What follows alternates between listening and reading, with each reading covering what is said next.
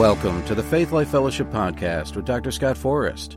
Today, Dr. Forrest's teaching is titled, I Am Not Satisfied. Let me preface this podcast message by saying that what I'm about to convey was not recorded this past Sunday, July 8th, because our sound recording equipment malfunctioned.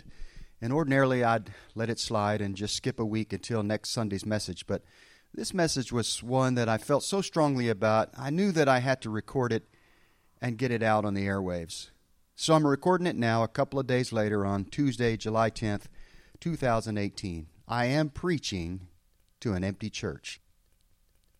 But I pray that the message will go out as passionately as I felt it and preached it on our Sunday morning service. No message comes out the same twice, but I pray that the essence of my heart cry will be communicated to the listeners as they listen to this podcast. I'm calling this message I'm not satisfied. And as I share my heart over the next 20 or 30 minutes, I think you'll see why I'm calling it I'm not satisfied. Let me begin by saying we've had moves of God in the recent past, historically speaking. There have been mighty revivals, mighty moves of God, especially beginning around the turn of and throughout the 20th century. Great men and women of God ushered in moves of God where signs, wonders, and miracles were commonplace creative miracles were commonplace. And I'm thankful for those great moves of God in the past. In fact, I am a child of one of those great revivals, the charismatic revival of the late 1960s and the early 1970s.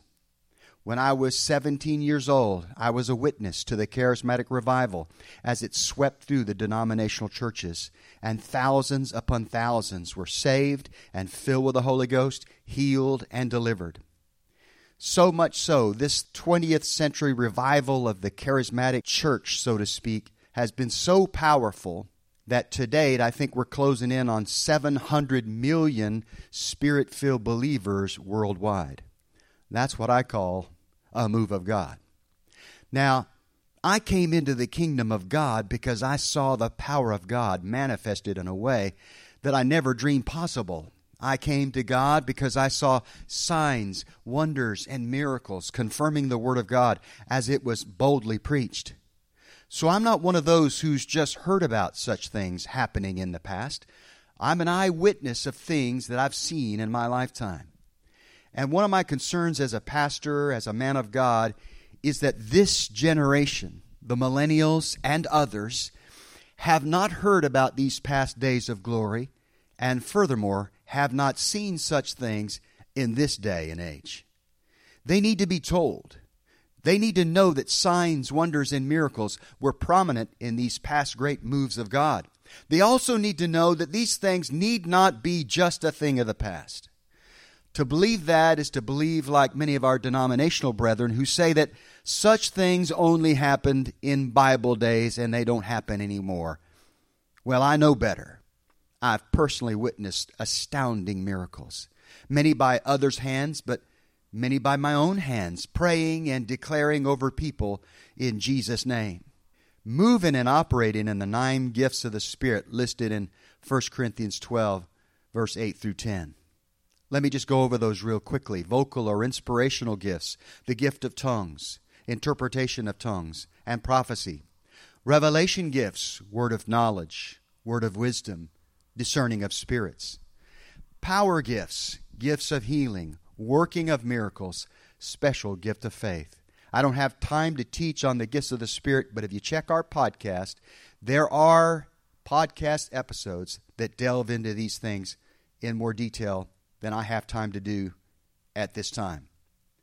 It's time to believe God for these gifts to be as common in this day as they were in days of old. But we have our part that we have to do. When we hear the stories of saints that have gone before us, like Maria Woodworth Etter, William Seymour, Aimee Semple McPherson, John G. Lake, Smith Wigglesworth, Oral Roberts, Kathryn Kuhlman, Kenneth E. Hagin, and T.L. Osborn, just to mention a few, it should stir in our hearts the desire to see the same things they saw, to do the same things they did in our day and age, in this country, in our time. Even the stories of our own Ricky Lee Leonard, a member of Faith Life Fellowship, who saw signs, wonders, and miracles over the last 40 plus years all over the world.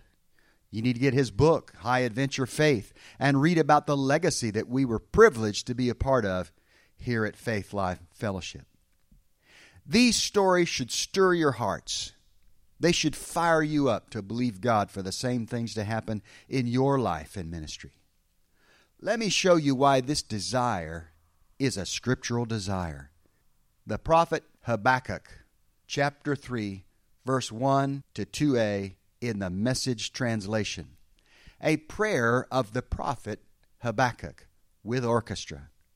How would you like to have an orchestra backing you when you pray? Amen? Hallelujah. Verse 2 God, I've heard what our ancestors say about you, and I'm stopped in my tracks down on my knees. Do among us what you did among them. Work among us as you worked among them. Amen. When you hear the stories of great miracles done by these saints of old, it should stop us in our tracks. It should drive us to our knees. Lord, do among us what you did among them. Work among us as you worked among them.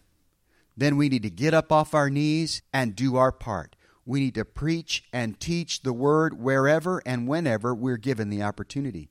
And to preach and teach the word, you need to learn the word, so you need to get into the word and you need to make it a part of you, not just something you do every once in a while, but the word needs to be a part of you so it rises out of you when the opportunity arises to impact somebody's life. Amen? We need to do our part. Then God will do his part. Amen? I don't think that God is waiting to pour out His power so much as He's waiting for us to rise up and be the spirit filled men and women of God that He's created us to be, so that we create an atmosphere of faith where the Spirit of God will supernaturally just go to work to confirm the truth of what we preach with signs, wonders, and miracles following. Amen. So, I would like to share for just a few minutes about my own eyewitness accounts. And this is just a sample of the things that I've seen over the last 40 plus years. Sometimes, you know, when we hear stories about astounding miracles performed by people we don't know or people who lived long ago, it doesn't resonate as powerfully as it does when we talk to someone we know, someone we trust, someone who has seen these kinds of things with their own eyes. So I'm going to share just a few of the things I've seen over the last 40 plus years of my spirit filled life. And I pray that it will stop you in your tracks, drive you to your knees, and stir in your heart a desire to see these things happen now, in our time, in our day. I want to share about the first time I saw a miracle. Bible declares this to be working of miracles and it involves uh, many times the regrowth of body parts and things that happen that uh, have to supersede the laws of nature in order to manifest. When you get healed, you get healed. But when you receive a miracle, you know, lungs that were removed are replaced. A heart that was diseased is replaced. A limb that was cut off or that a person was born without grows out and is restored. That's what I'm referring to when I talk about working of miracles. For those of you that this is new to you, uh, that's what I'm talking about. Working of miracles. In this first example, the regrowth of body parts. In the 1970s, specifically 1972, I was 17 years old. I got saved and I got filled with the Holy Spirit. I grew up Episcopal, but one day I was invited to a spirit-filled youth group in the in the activity room of Grace Moravian Church in Mount Airy, North Carolina. They got caught up in the charismatic revival and the leadership of that church from top to bottom, and many of the people in the congregation got gloriously baptized in the Holy Ghost, and it transformed that whole church at that time. So I got invited to the youth group, met on a Monday night, and before long, I got swept in. I got swept in because I saw the power of God in manifestation. And growing up in the Episcopal Church, at least the one that I was that I grew up in, we didn't see those kind of things. I didn't even know they were possible until I saw them with my own eyes. So, being a young former Episcopal lad, 17, 18 years old, uh, me and my friends, they got baptized in the Holy Ghost about the same time I did.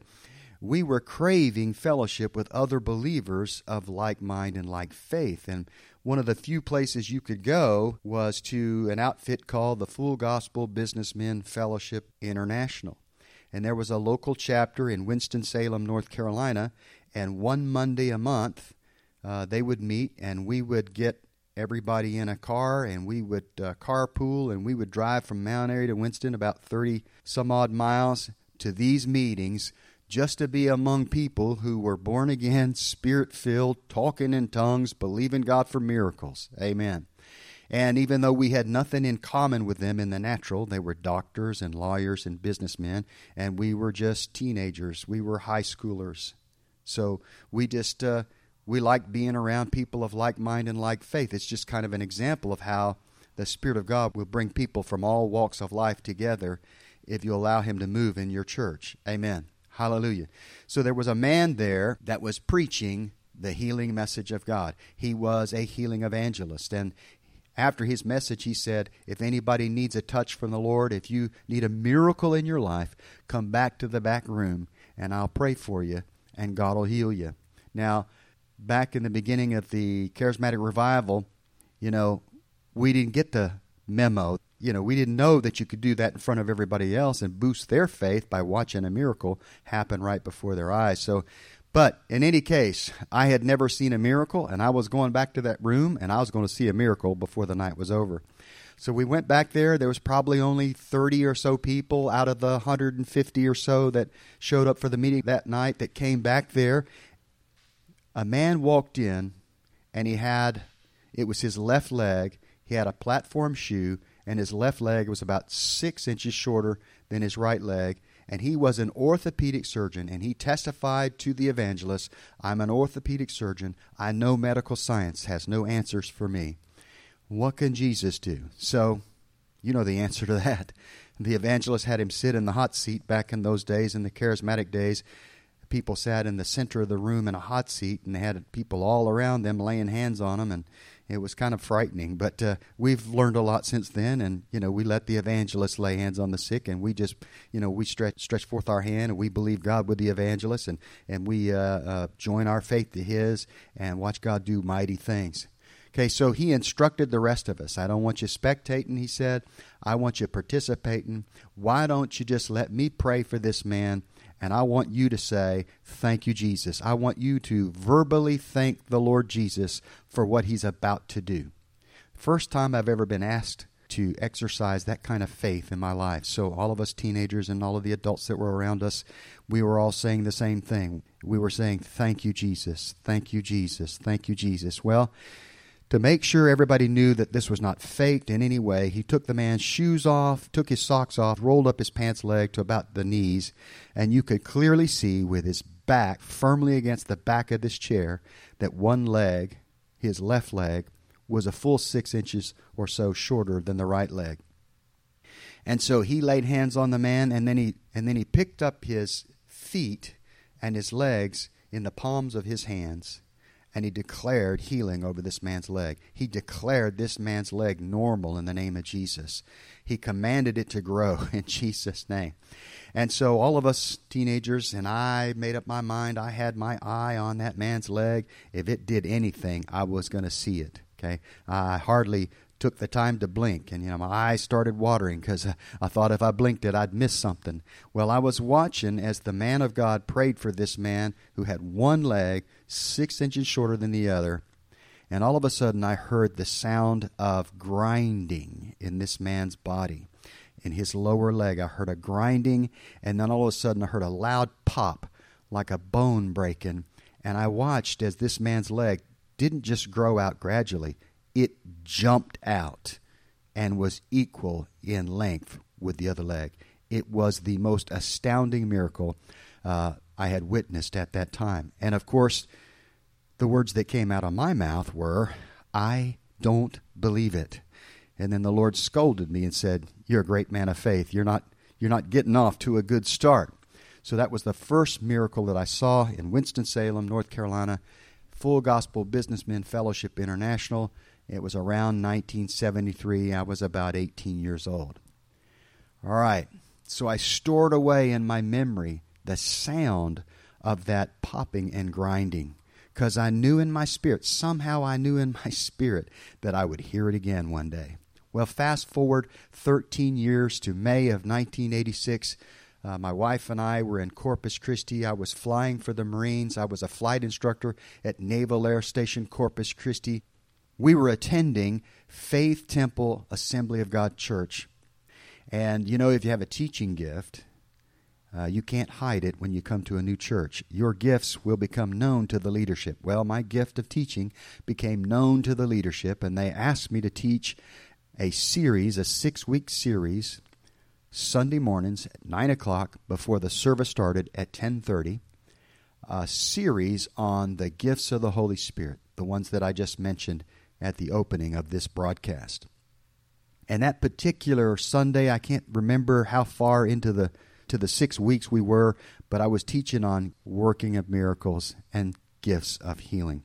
And at the end, the Lord said, I'm ready to demonstrate. He spoke to me clearly in that still small voice that's so loud on the inside, it might as well be the audible voice of God. He said, I'm ready to demonstrate. And I just said it to the people. There was about 25 people there. My wife was there. And I said, The Lord just told me He wants to demonstrate, He wants to confirm the truth of the word that I just taught you about gifts of healing and working of miracles. Is there anybody here that needs a touch from the Lord? Well, there was a man there. I later came to know him well. His name was Andy Edlin. And Andy came up, walked up the center aisle of this classroom and from all appearances, he appeared to be totally healthy and whole until he turned sideways and presented his right shoulder to me, and I could see his left shoulder blade was normal, but where there should have been a right shoulder blade, there was just a hole in his back. And he said, I'm scheduled for orthopedic surgery. I've got a degenerative bone disease. My shoulder blade is just about shot. Is there anything that God can do for me? And, you know, I don't know how to explain it except to say that something came over me. I believe it was the anointing of God. I believe it was an empowerment to operate and work in miracles. And so I looked at him, and before I realized what I was doing, I took my left hand and I put it in the hole in his back, which was kind of awkward because it drew attention to his deformity. But I did it nevertheless. And then I put my right hand on his chest, kind of like um, two plates of a capacitor you know, so the charge could flow from one hand to the next. That's kind of the way I think about it now as I recall laying hands on Andy Edlin. And I just, something rose up on the inside of me, and I just began to speak to his shoulder blade. I said, Shoulder blade, I command you to grow in Jesus' name. Bones, I command you to grow back in Jesus' name. Ligaments, tendons, blood vessels, everything that has to grow back to give him full range of motion and a complete healthy shoulder blade. I command it to grow now in Jesus' name. And then, within about five seconds of talking like that, I heard that same popping and grinding sound that I had heard 13 years ago when I saw the man's leg grow instantly out to meet the other leg. And all of a sudden, I felt a warmth under my hand, and I felt his shoulder blade begin to move and grow in such a way that it filled up the hole in his back and pushed my hand out and kept going until right there in front of 25 witnesses, I saw God grow Andy Edlin a brand new shoulder blade in about 20 seconds. And it was the most astounding miracle I've ever seen then or since. And I mean, it just was so overwhelming that Andy began to weep. I began to weep. Andy's eyes got big. My eyes got big. And I said to him, Andy, do you feel that? He said, Oh, yeah. Well, to sort of wrap this story up, Andy was scheduled for orthopedic surgery that Thursday. He went in, I believe, on Wednesday for pre op x rays. And they had the x rays before he got prayed for and then after he got prayed for. And they said, Andy, we don't know what happened to you, but we're not going to operate on you because you have a brand new right shoulder blade. To God be all the glory. Amen. Hallelujah. Okay, so that was May of 1986. I'm trying to cover a couple of decades here, two or three decades. So, so I've just shared two examples of working of miracles and the regrowth of body parts by the power of God. I'm going to share something with a little bit different twist, working of miracles concerning a young couple that we ministered to uh, who were believing God to have a baby. Now, this was around 1990 or so, and uh, you know, sort of my reputation of a teacher and one that moved in the gifts of healing um, became known. And a pastor friend of mine from El Dorado, Arkansas, which is about an hour away from Minden, Louisiana, he called me up and said, We have a Saturday night Bible study. Our church is new. Our people don't know a whole lot. Would you come and teach on healing? So my wife and I drove up, and you know, people are dedicated when they come to Bible study on Friday or Saturday night. So there was about maybe 15 people or so there, and I taught the uh, message of God wants you well. Healing is for all. Jesus himself took our infirmities, bore our sicknesses, and with his stripes we were and we we are healed. And uh, it was very basic, very fundamental. And then afterwards, as I am wont to do, um, I said, Does anybody here need a touch from the Lord? Well, this young couple came forward and uh, they explained to Tricia and I they were believing God to have a baby. And I said, I'll be glad to, to pray for you to have a baby. You know, we've done that before and we've had great success. And the young lady said, But but here's the deal, here's the problem. I had ovarian cancer and my ovaries were completely destroyed. The doctors say I cannot ever have children. And I said, Well, I believe Dr. Jesus may have a different opinion. So I had my wife put her hand on her lower back, and I put my hand on her hand, and all I did was a simple command. I said, I command your womb to be fruitful in Jesus' name. I command eggs to be produced and fertilized in Jesus' name. Amen. And that was about it. And there wasn't a whole lot of, um, to my knowledge, she didn't feel anything. I didn't feel anything. But I just knew in my heart that the power of God had gone into her body and something was about to happen. Well, we drove back to uh, Minden. It was about an hour drive, and we, we, talked about it and we wondered what might happen and how soon it might happen. Uh, but soon after that, we completely forgot about it. I mean, as the weeks went by, it just just completely we just completely forgot about it until nine months later. Pastor Perry called me up. He said, "Hey Scott, you know that couple you prayed for in El Dorado?" And I said, "Yeah, I remember them well." Well, they just gave birth to a bouncing baby boy, and they're not sure how that happened because uh, her ovaries were non functional. I know how it happened. It happened through the working of miracles. Amen. I don't know how he did it. I don't know if he gave the young lady virtual ovaries or what, but the Holy Ghost saw to it that she produced eggs, and one of them got fertilized, and they had a baby boy, and healthy as strong as you could ever want him to be. Amen. Glory to God. Another example, word of knowledge. This was in 1992, again at Living Word Worship Center. We were members of the church there, and our teaching gift became known, uh, as I said before. And uh, before long, Pastor Bill asked me to preach and teach in the pulpit. And this particular Sunday night, I taught on healing, and I taught on God wants you well, and He paid the price so all of you could be well. And there's something about that message that gives people faith to be healed. So we had a healing line after the preaching, and there was about, I don't know, probably about 15 people that came up. And it was one of those nights where the power of God was just in operation. And several people, not all of the people, but several people that I prayed for received instant manifestations.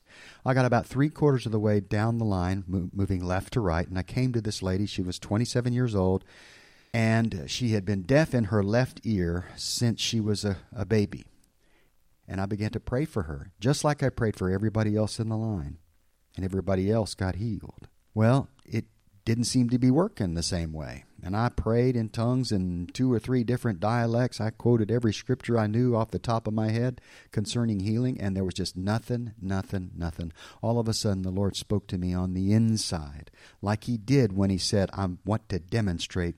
When I taught that class in Corpus Christi, He said, this is a spirit of infirmity, and unless you deal with the spirit, she will not be healed. And I began to argue with the Lord, and say, This is only like the second time that Pastor Bill has asked me to preach. I do want to preach again. If I go casting out devils in his church, I may never see this pulpit again. And the Lord said to me two more times, She has a spirit of infirmity. If you don't deal with it, she will not be healed. And after the third time he said that to me, he went silent. And I knew what that meant. You have an opportunity to obey or disobey. What is it going to be? So I just determined right then and there I would rather never preach again in that church than disobey the Holy Spirit. So I took my right finger and I put it in her left ear and I just shouted out loudly, In the name of Jesus, you foul deaf spirit, come out! And her ear popped open. Instantly, she heard for the first time since she was a little girl.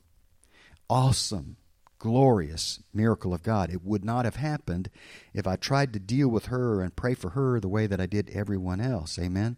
There's a whole other teaching on that, how you can recognize and know that you're dealing with a spirit of infirmity rather than just sickness and disease, which did originate from the enemy, but indirectly so. You got to be able to discern the difference between the two.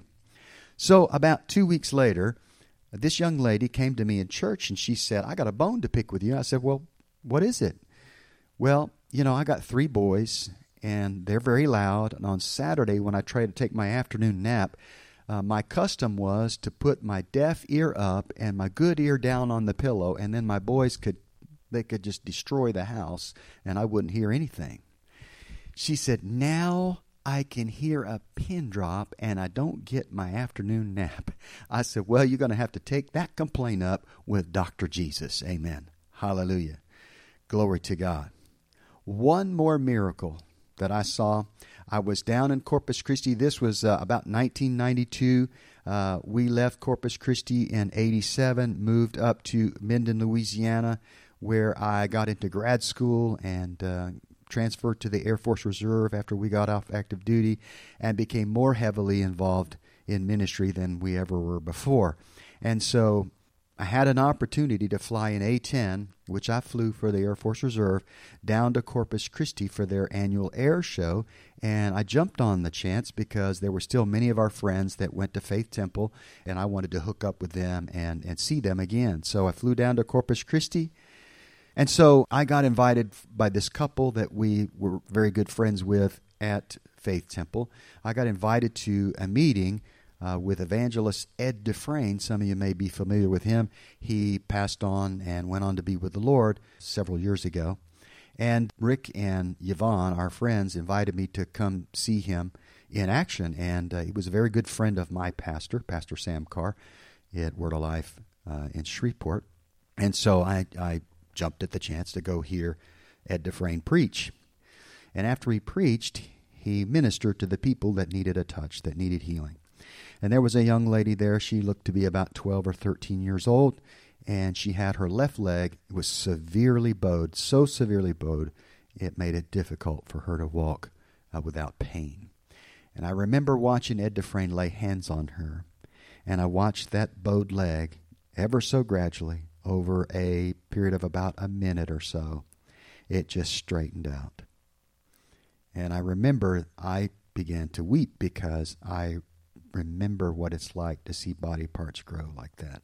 Now, I don't recall hearing the popping and grinding noise uh, that I was familiar with, but I bet you if I was a little bit closer to the action, I would have heard that same sound as Dr. Jesus operated on this precious young girl's left leg. Amen. So God is in the miracle business. Amen. I've shared some things that I've seen with my own eyes in the 70s, the 80s, and the 90s. And if I had time, I could tell you many more that I've seen since those days. Amen. In the 2000s, right up until 2018. But from my perspective, these things have been limited, breaking out here and there, seemingly randomly, through the decades that I've lived as a born again, spirit filled believer. I don't want them to be random anymore. I don't want them to be few and far between anymore. I have to tell you, this is my heart cry. I am not satisfied. I was reading one of Morris Cerullo's books about some of the healing meetings he was a part of in the 1950s, and he began to recount how that many times in his meetings, healings would break out all over the auditoriums and venues where he preached. And he said it was not uncommon to hear a sound very much like the popping of popcorn throughout the auditorium as the popping and grinding of bones could be heard as Dr. Jesus began to work on those who needed healing or miracles performed in their bodies. And this is what it did to me. Just like the prophet Habakkuk, it stopped me in my tracks. Tears welled up in my eyes. And I said to the Lord, I've heard that sound before. And I want to hear it again. I'm not satisfied and it drove me to prayer. And I said to the Lord, Lord, I long to hear that sound again. I have to hear that sound again. We've got to have what they had back then. Now, in this time, in this country, in this age, we've got to have what they had back then, and even more than what they had back then in this day and age. We need to do our part and start believing that Jesus meant what he said when he said we would do greater works than he did. John 14, verse 12 and 13. We got to start acting like the born again, spirit filled believers that He created us to be so that we can duplicate His ministry by the power of the same Spirit that empowered Him. Amen? Amen. So I'm not satisfied, and I won't be satisfied until we see what these saints of old saw in Bible days and in more recent history in our time in our day, in our age. Amen? Amen. We hope you enjoyed today's message. I am not satisfied. If you would like to hear more about Faith Life Fellowship and access more of Dr. Forrest's teachings, you can visit our website at gofaithlife.com. Also, visit and like our Facebook page at Faith Life Wilmington.